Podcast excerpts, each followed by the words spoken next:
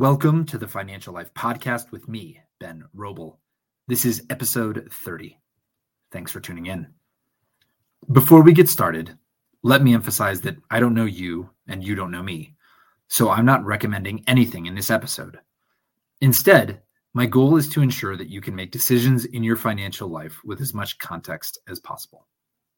Today, we continue our exploration of the concept of source of wealth delving into the second category of three partnership interest. Although many of their names are less familiar to us, partnerships are a cornerstone of the business world. In 2021, the IRS recorded 4.5 million partnership tax filings. Their versatility ensures that they can be found across many industries, including law, medicine, finance, consulting, and retail, among others. At their most basic level, partnerships are formed when two or more entities, in our case, people, come together to pursue shared objectives and share in the outcomes. From an economic perspective, partnerships are an income play. That is, their partner's ultimate goal is to become an equity partner who derives income from the distribution of partnership profits. It's worth mentioning that we are really only talking about general partners here.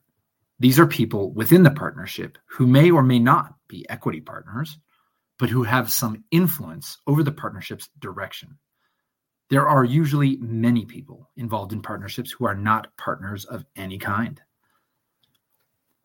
Whether someone is an equity partner or a salaried partner who makes a fixed salary and performance based bonus, the objective is income. In fact, a career like this looks a lot like a bond a long series of relatively predictable cash flows. It may not be as certain as a bond issued by the government, but it pays a more attractive yield. Now, if your primary source of wealth is a long and predictable series of cash flows, it can support more risk in adjacent investments. What does this mean specifically? Well, first, lenders are almost always willing to lend against the long stream of cash flows. This means that qualifying for income based loans like mortgages is much easier to do. Importantly, many partnerships require a capital contribution or buy in by ascendant equity partners. And this is obviously easier to accomplish when there is the promise of a lot of income on the other side of the loan. As a real world example, Citigroup and JP Morgan both have large private banking operations focused on law firm partners. A key product offering for this business to succeed is a partnership lending program to ascending partners.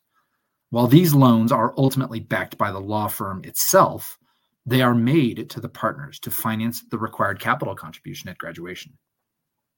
Second, if someone's primary source of wealth is a bond, then it makes sense that other investments can be riskier. This could be as simple as a higher allocation to stocks, but could also include less liquid options like direct real estate, and private equity. This characteristic should highlight one reason that basing someone's investment strategy on his or her age is fundamentally flawed. In fact, even within the world of partnerships, there are large differences. Consider a partner at a law firm and a partner at a venture capital fund. The partner at the law firm is usually better insulated from broad economic trends. Even during a downturn in the economy, there are legal issues to address. And even if this person has riskier investments that lose value, the primary source of wealth can remain largely intact. Alternatively, a venture capital fund is inherently risky. Not only do partners generally have to buy in, but they are also usually enthusiastic investors in their own funds.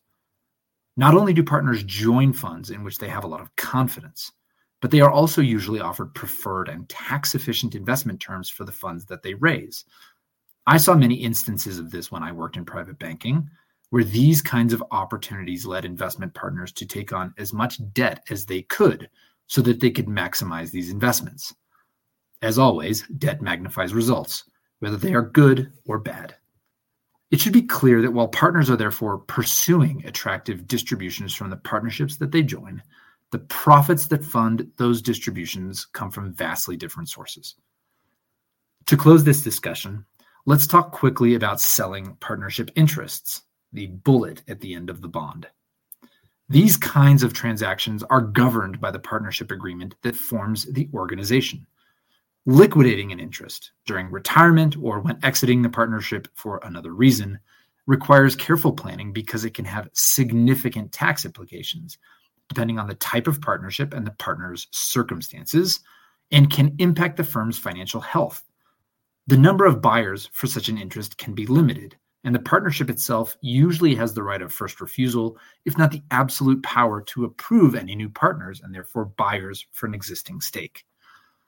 The pursuit of partnership distributions feels more stable than a source of wealth based on an equity holding. On the other hand, these distributions are based on firm profits, so they may look like more stable forms of income, but they can be highly variable.